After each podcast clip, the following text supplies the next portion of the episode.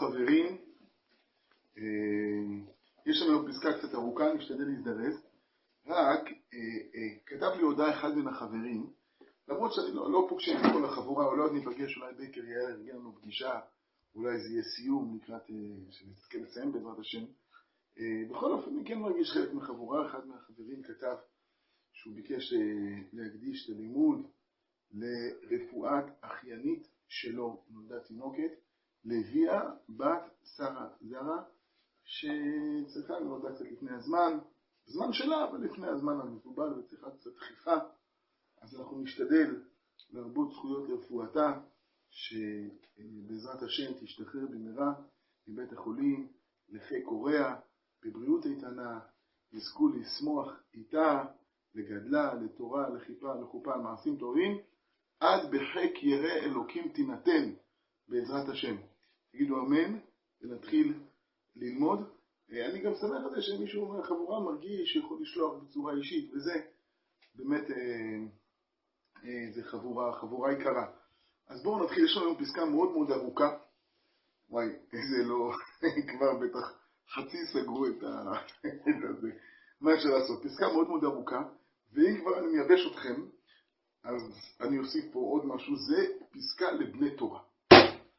רק לבחורי ישיבות, מי שלא בחורי ישיבות, לא יודע, ננסה לחשוב מה אפשר לקחת מהפסקה הזאת, אבל הפסקה הזאת זה הדרכה לתלמידי חכמים שתורתם אומנותם. תלמידי חכמים שתורתם אומנותם. זה כל החבר'ה שעכשיו נמצאים בבין הזמן. תלמידי חכמים שתורתם אומנותם. זה הדרכה להם, הדרכה חשובה. אה, יודעים, גם מי שאין תורתו אומנותו, כדאי להכיר את ההדרכה הזאת, כדאי להכיר אה, אה, את החזון שמציב הרב לאלה שתורתם אומנותם. תורתם אומנותם זה לא שם פטור משירות צבאי או שם דחייה משירות צבאי. זה מדרגת שייכות לתורה. זה מדרגת התאמצות בשקידת תורה ובעמל תורה עד כדי נתינת פטור מדברים אחרים. מי חז"ל, אלה שתורתם אומנותם, שהיו פטורים מתפילה, ודרך זה ממש במדרגות מאוד עליונות, רבי שמעון וחבריו, רבי שמעון בר יוחאי וחבריו, תורתם אומנותם, זה רמת התמסרות גבוהה מאוד. אבל גם בחור שהולך לישיבה, ומשאיר בצד עכשיו את כל העיסוקים האחרים, משאיר בצד את כל החלומות, את כל הקריירות, את כל האידיאלים החשובים, ורוצה להתמסר, לגדול בתורה ולהגדיל תורה בישראל. זה אה, ביטוי כזה לתורתו אומנותו. שמעתי הגדרה יפה בדברי אה, הגאון רבי יוסף דור סולובייצ'יק, שאומר שתורתם אומנותם, הכוונה היא שנולדו בכזאת טהרה, בכזאת קדושה, שהיו יוצאים בזה גם ידי חובת עבודה. לכן הם פטורים להתפלל. כי הם היו יוצאים בלימוד תורה ידי חובת עבודה. אני עכשיו כל כך מתרגש מזה שאני אומר את זה לחבר'ה שיושבים פה בהקלטה. זה, זה דבר גדול, לא? שלכן הם היו פטורים להתפלל. כי התורה שלנו הייתה ספוגה בטללים של תפילה. עד כדי כך. תזכירו שאני חייב לכם פעם סיפור על הדבר הזה. נכון שעכשיו זה כבר שעה שלפני השינה, אבל אה, הפסקה קצת ארוכה, אז לא לנו זמן. אבל צריך לדעת שאפשר להגיע לכזו מדרגה בתורה, שאדם יושב עוסק בתורה והוא מרגיש שהלב מתמלא בקרבת אלוקים, כאילו בתפילה. גם זה מסתתר אחרי המעלה הזאת של תורתם אומנותם. במילים אחרות אני אומר, תורתם אומנותם זה לא רק ביטוי לכמותיות של שקידת תורה, אלא גם לאיכותיות של שקידת תורה. ופה הרב מציב איזשהו חזון, איזושהי פרוגנוזה לתלמידי חכמים שתורתם אומנותם, מה צריך לעמוד לנגד עיניהם, עד כדי ירידה לרזולוציות מעשיות. אומר הרב, לצעירים שבינינו כדאי מאוד מאוד לשמוע את זה. תלמידי, גם אם לא לעשות ממש אחד לאחד כמו דברים של הרב דצק, הרבה הדרכות מעשיות של הרב דצק בלימוד, פחות התקבלו בעולם הישיבות, אפילו בישיבות שלנו, אבל את המגמות ואת הכיוונים ודאי כדאי להבין מה, מה, למה הרב חותר. אה, זה אבל גם מבחינת הדרכות מעשיות, יש פה הדרכות מעשיות מאוד חשובות. אומר הרב, אנחנו בפרק ט', סעיף ג', תלמידי חכמים שתורתם אומנותם צריכים להשתדל שתהיה דרכם נכונה לפניהם. זה ביטוי. ואם הישיבה, יש תוכנית עבודה. שתהיה דרכם נכונה לפניהם. כן, זה אחלה פסקה לפני שמתחיל הזמן. לכל החבר'ה שהולכים להתחיל בעזרת השם מחר, יום רביעי, לחבר'ה ממצפה, לחבר'ה מהגוש, לחבר'ה מאיפה עוד, אני יודע מה שמתחילים כבר ברביעי חמישי, או לחבר'ה שכבר הם מגיע, הולכים להגיע לשבת, או גם מי שיגיע ביום ראשון. זו פסקה חשובה, כדאי ללמוד אותה, ומכניסה הרבה רבה. תלמידי חכמים שתורתם אמנותם צריכים להשתדל שתהיה דרכם נכונה לפני. א', סתם, שתהיה דרכם, שתהיה להם דרך. יש מסלול. אתה לוחץ על ה-Waze, הוא מחשב לך מסלול עד היעד. עכשיו, אתה יכול להסתכל, לראות מה המסלול, זה, זה, זה, זה, זה דבר מתוכנן. אדם לא בא לישיבה, טוב, אני בא לישיבה. לאן אני אלך? אני בבית, הולך לישיבה? לא. יש פה איזה דרך, יש פה איזשהו מסלול, יש פה איזשהו נתיב, יש איזו תוכנית, תוכנית של שאיפה פנימית, ותוכנית של התנהלות. וחוץ מזה שצריך שיהיה להם דרך, שיהיה להם איזשהו חזון פנימי שמצעיד אותם, צריך שתהיה דרכם נכונה לפני. מטרתם צריכה שתהיה ברורה להם. זה שני דברים שונים. דרכם תהיה נכונה לפני. עוד נראה, הרב קצת אה, יפרוט את זה לפרוטות. מטרתם צריכה שתהיה ברורה להם. אני לא חושב שמטרתם, הכוונה היא, אמ, אני רוצה להיות דיין. אני רוצה להיות רם, אני רוצה להיות, גם לא אני רוצה לגמור את הש"ס, אבל צריכה להיות איזושהי מטרה פנימית, עמוקה, של שאיפת התגדלות, בסוף זה אומנותם, הם מתנהלים ברצינות. יודעים ההבדל בין מי שתורתו אומנותו לבין מי שלא? זה כמו אדם מבקש מהשכן שלו שיבוא לעזור לו לשים מדף, בא לי לסובב את המצלמה, להראות לכם את המדף שקרס אצלי ערב פסח, לא, לא, אל תסובבו. אבל, אז אם המדף קורס, אני לא יכול לבוא לשכן בתלונות. פעם הבאה אני יכול לא להזמין אותו. לא לבקש לנו שיבוא זה, כי הוא לא יודע לשים זה. נדמה לי שאת זה אני עשיתי עליו. אבל אני לא יכול לבוא אליו בתלונות שהמדפים קרסו. הוא לא חייב בשום דבר, שכן עושה טובה.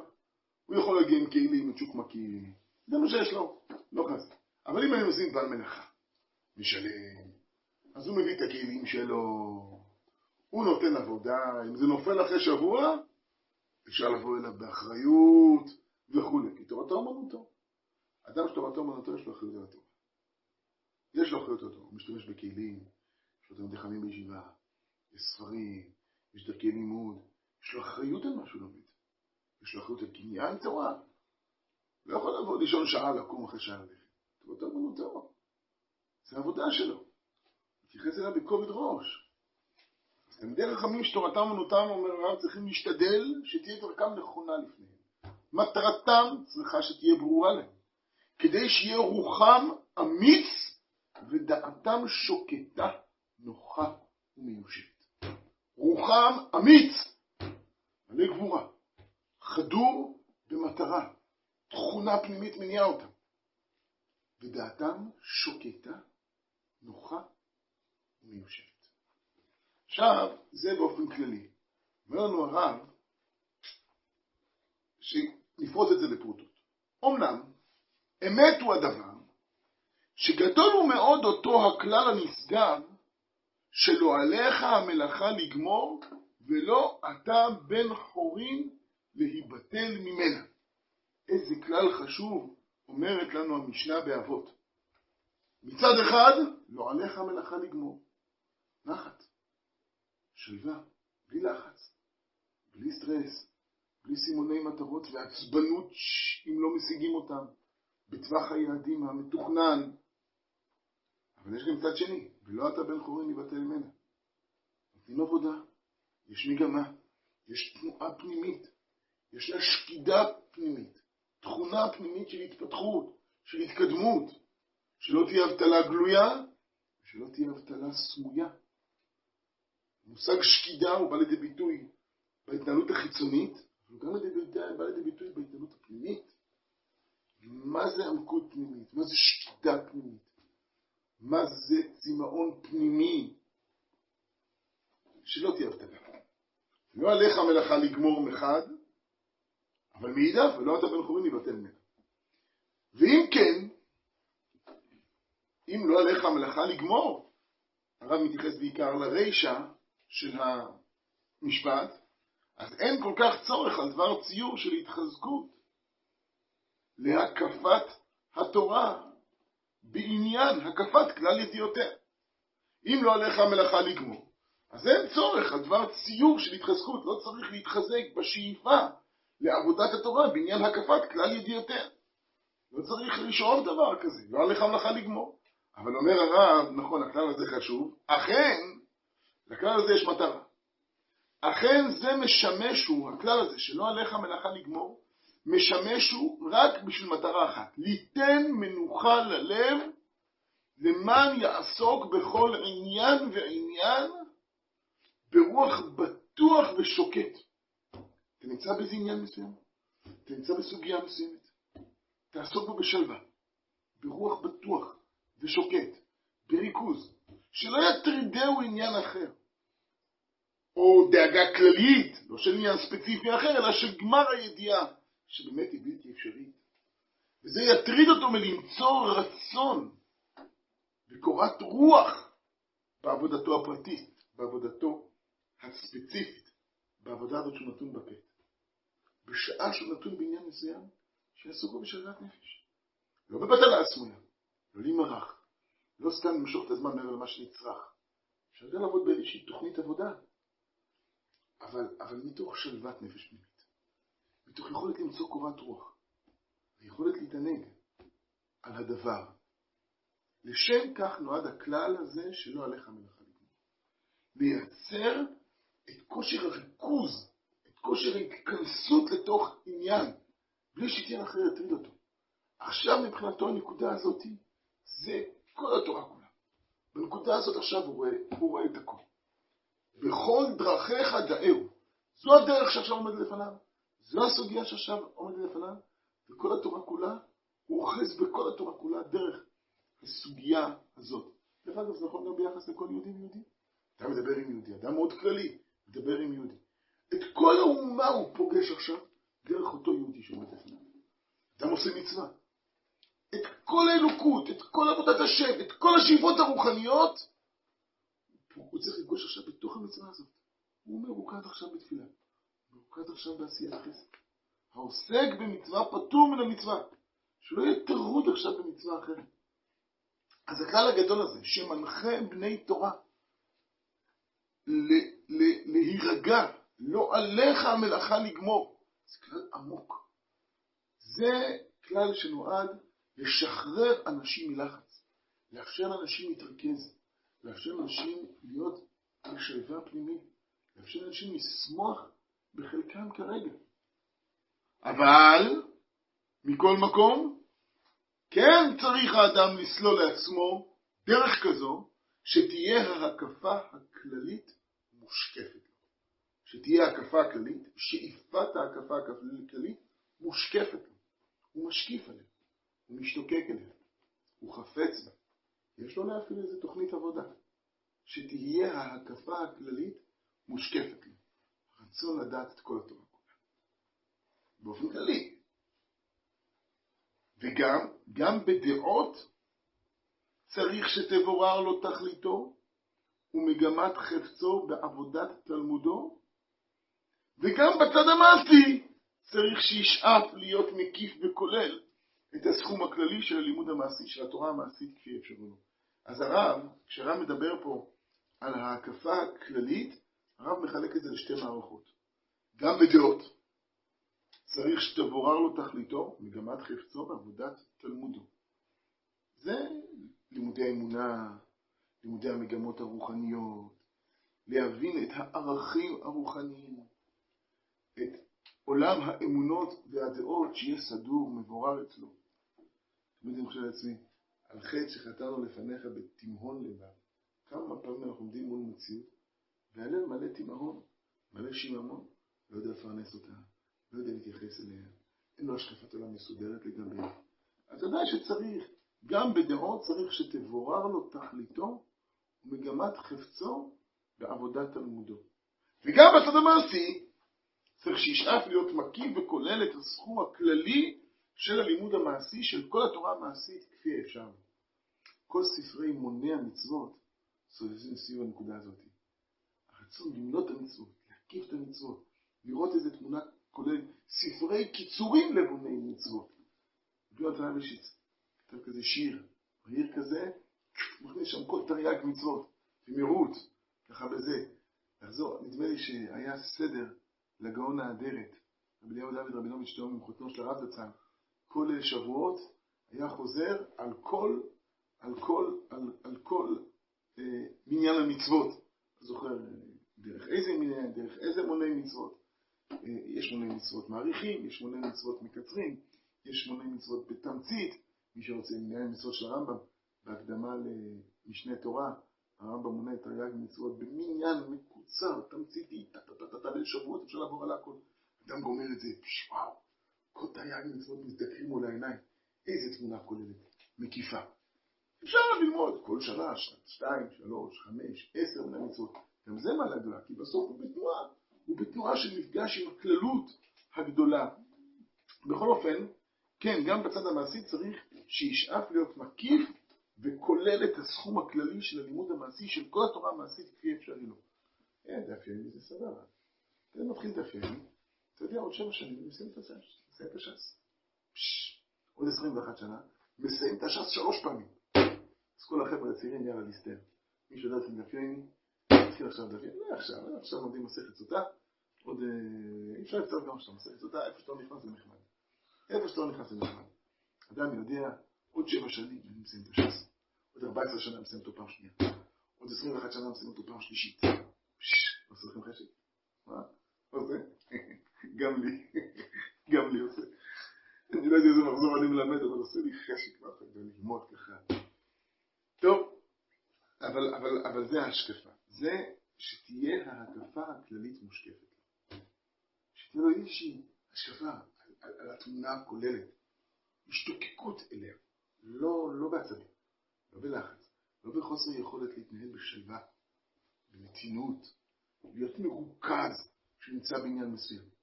אבל זה חייב, יש, יש צריכה להיות תוכנית כזאת. לסלול לעצמו דרך כזו שתהיה הקפה הכללית מושקפת. וגם בדעות, צריך שת, גם בדעות צריך שתבורר אותך לתור מגמת חפצו בעבודת תלמודו, וגם בצד המעשי, לא בדעות.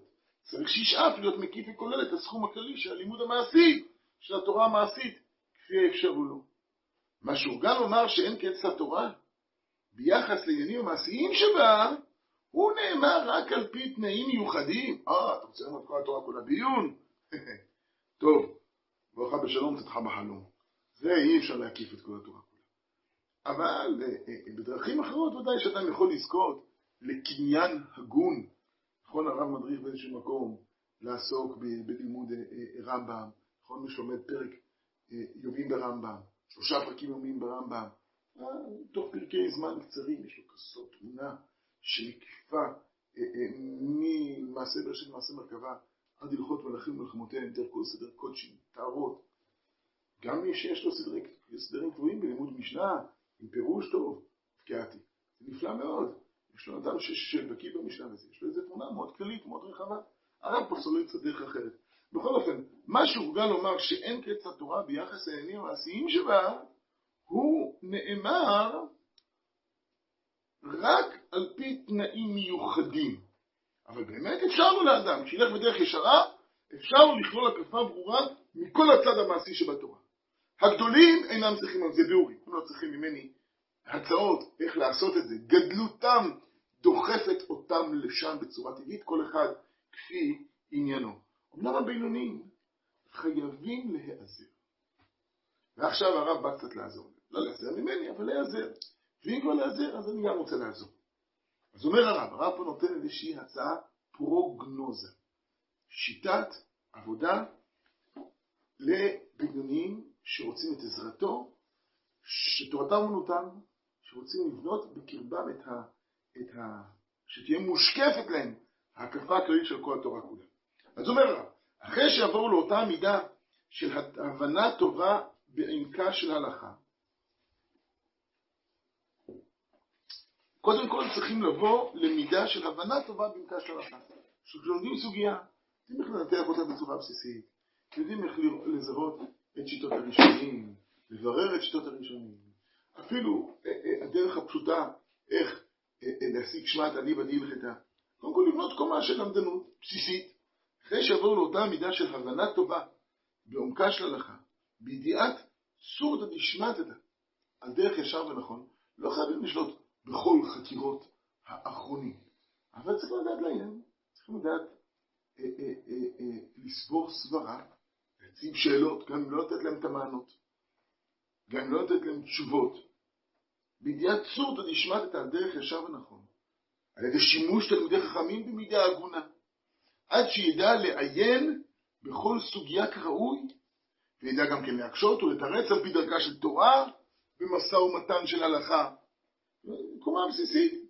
בחור כזה שלמד ברצינות, שיעור ג', הוא כבר יודע ללמוד סוגיה. אז צריך שתהיה ראשית השתדלותו להקיף בתחילה את כל הלכות הריף כפשוטן בבקיאות הגונה. כל הלכות הריף, אפשר לעבור על הריף בסוף הש"ס, אבל גם יש ספרים, יצא הלכות הריף. ראיתי את הפסקה הזאת כמו שלשום, אפשר רוצה לעצמי הלכות הריף, רואים? הלכות רב אלפס, שני כרכים, אחד השני שם למעלה, זה כזה מתוק. אתה עובר ככה במהירות, ברכות, שבת, ככה, אה, אה, באמת לא ראיתי הרבה שעושים את זה, אבל זה באמת, הריף בדרכו המיוחדת, בצורה הקצרנית שלו, תמצאת את העניינים המעשיים העולים מסוגיות התלמוד, דרך עיקרי סוגיות התלמוד, דרך הדברים העיקריים שבסוגיה, אל המסקנה כפי שנראתה לו לרבינו הריף.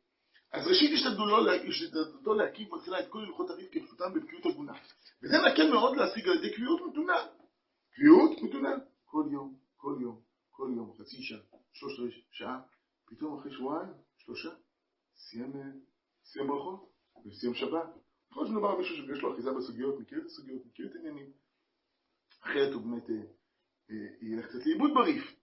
אבל אחרי שכבר אדם מצוי בסוגיות הש"ס, מכיר את סוגיות הש"ס, תרובן וזה נמצא, אז לימוד הריף ודאי בונה איזשהו משהו סיסטמטי, שיטתי, מתון וקבוע, קביעות מתונה.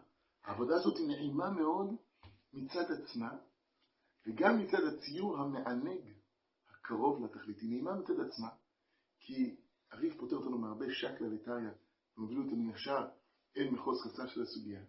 אבל גם מצד הציור המענג הקרוב לתכלית. פתאום אדם רואה, עושים מסכת ברכות, תוך שבועיים. הוא-אה, בקצב הזה, פשש, הוא רואה את הציור.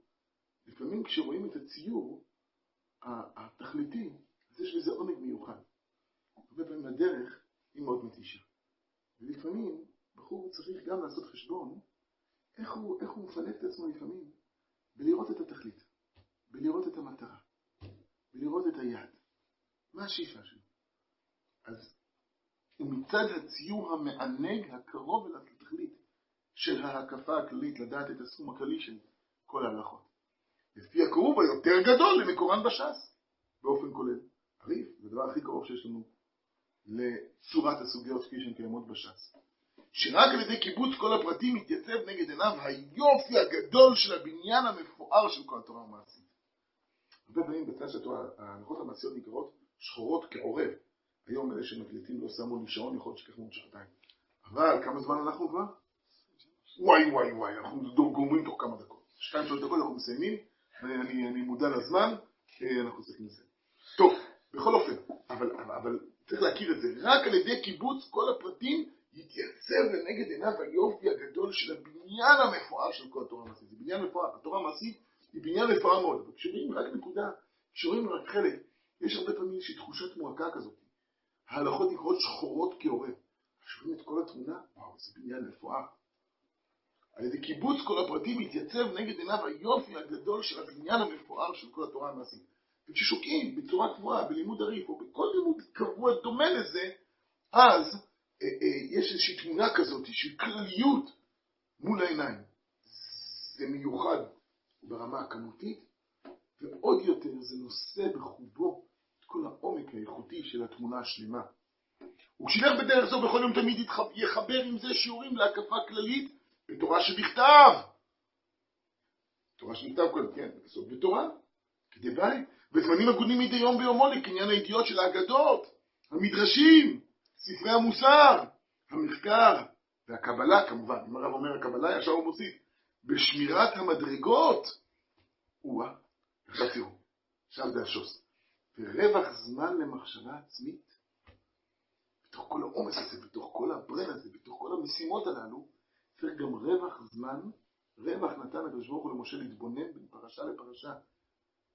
רווח זמן למחשבה עצמית. אדם שלומד משהו, וזה עולה בקיבול איזושהי מחשבה. רגע, אל תרוץ, אל תרוץ לשורה הבאה. תן למחשבה הזאת לברוח. הלבלוב הזה של מחשבה עצמית, שהיא צומחת בצורה טבעית, טהורה, מתוך הלימוד, זה פרח, זה, זה פרח מוגן. צריכים לשמור עליו מכל משמעת, צריכים לטפח אותו, צריכים להשקות אותו. רווח זמן למחשבה עצמית, להרחבת הרגשות הטובות, ושיעור קבוע לתלמוד בגירסל מדי יום ביומו, זה יוצא מדפים. וזמנים מפוזרים לבירור עומקה של הלכה בהרחבה ובפלפול בעניינים מפוזרים. אחרי שהרב זצ"ל כבר היה תירוץ ברבנות, אתם רואים שמפעם לפעם, כשהיה מגיע לסוגיה שהרב צריך להתייחס אליה, בום, ספר, תשובה של איזה ארבעה, חמישה, עשרה, ארבעים עמודים. כאילו, מפעם לפעם, טוב, הרב זה היה רק כשהיה הכרח, כי הוא היה כל כך טרוד בענייני הרבנות ובענייני הגיוני לבבו ובעניינים ציבוריים, כלליים ופרטיים. אבל צריך, כן, גם אדם שנמצא במסלול הזה, צריך זמנים מפוזרים, הרב פה לא קובע איזשהו חוק, לבירור עומקה של הלכה, בהרחבה ובפלפול בעניינים מפוזרים. כדי להרחיב את הדעת ולהתעמק בעיון, שהוא מצרך מאוד לכל דורש תורה. וכשיסגל לו בקיאות מקפת בהלכות הריב, ממילא גם תיוולד בקרבו תשוקה לדעת את הלכות אל בוריין, להכיר את הסוגיות בצורה יותר רחבה שלהם, יותר מקיפה שלהם, דרך שיטות הראשונים החולקים על הריב, דרך הנקודות שלא הגיעו אל הנקודה ההלכתית המעשית הסופית שהריף מביא בדבריו, והרבה לעסוק בתלמוד, בבלי, בירושלמי, בתוספתות וכל דברי חז"ל, מתוך הכרה פנימית בנחיצות ההרחבה והביאור. לא סתם שהוא יודע, אמרו לו, יש הכרה פנימית בנחיצות ההרחבה והביאור. בעיקר העסק יהיה לו תמיד קבוע בגרסה של יסודות ההלכות ועיקרי דברי תורה. עד שהשכלול של הידיעה בכל המקצועות והפרטים ישלים גם את דעתו בכל יתר העניינים הנדרשים לאדם. ויהיו ממנו עצה ותושייה. פתאום הוא יודע לתת עצה ותושייה כמה פעמים קוראים תלמידי חכמים, שמלאי עצה ותושייה בכל כך הרבה נושאים. מאיפה זה בא? כי זה גנוז בתוך התמונה הכוללת של התורה, בתוך הגדלות של התורה, בתוך הפאר של התורה. מונחת כל כך הרבה עצה ותושייה. וכשילך באופן כזה יוכל לקבוע לו זמנים גם כן לרכישת החוכמות והידיעות המועילות לאדם בעולם, לא נתחיל לפרוט אותם עכשיו, המרחיבות את חוג דעתו ונותנות לו אומץ לצורכי החיים, ויהיה מקובל על דעת הבריות, ומוצא חן בעיני אלוקים ואדם. אז מה המסקנה? שכדאי להתחיל את הזמן. ואם לא, ומישהו מרגיש שגדול עליו, אז לפחות שינצל את בין הזמן, כדי שיתחיל את הזמן יהיה ברבק, כי יש הרבה עבודה לכל אלה שתורתם אמנותם. ועוד משפט אחד, כל אלה שתומכים באלה שתורתם שמחזקים את כוחם, שמאמצים את כוחם במילה טובה, בתמיכה, בשמחה ובגאווה בהם, בהחזקת תלמידי חמים. צריכים להבין איזה פרוגנוזה, איזה שאיפות גדלות מציב לנו הרב, מציב הרב לתלמידי חכמים צעירים שמתמסרים להגדיל תורה. נזכה בעזרת השם, מי ייתן חלקנו עמהם.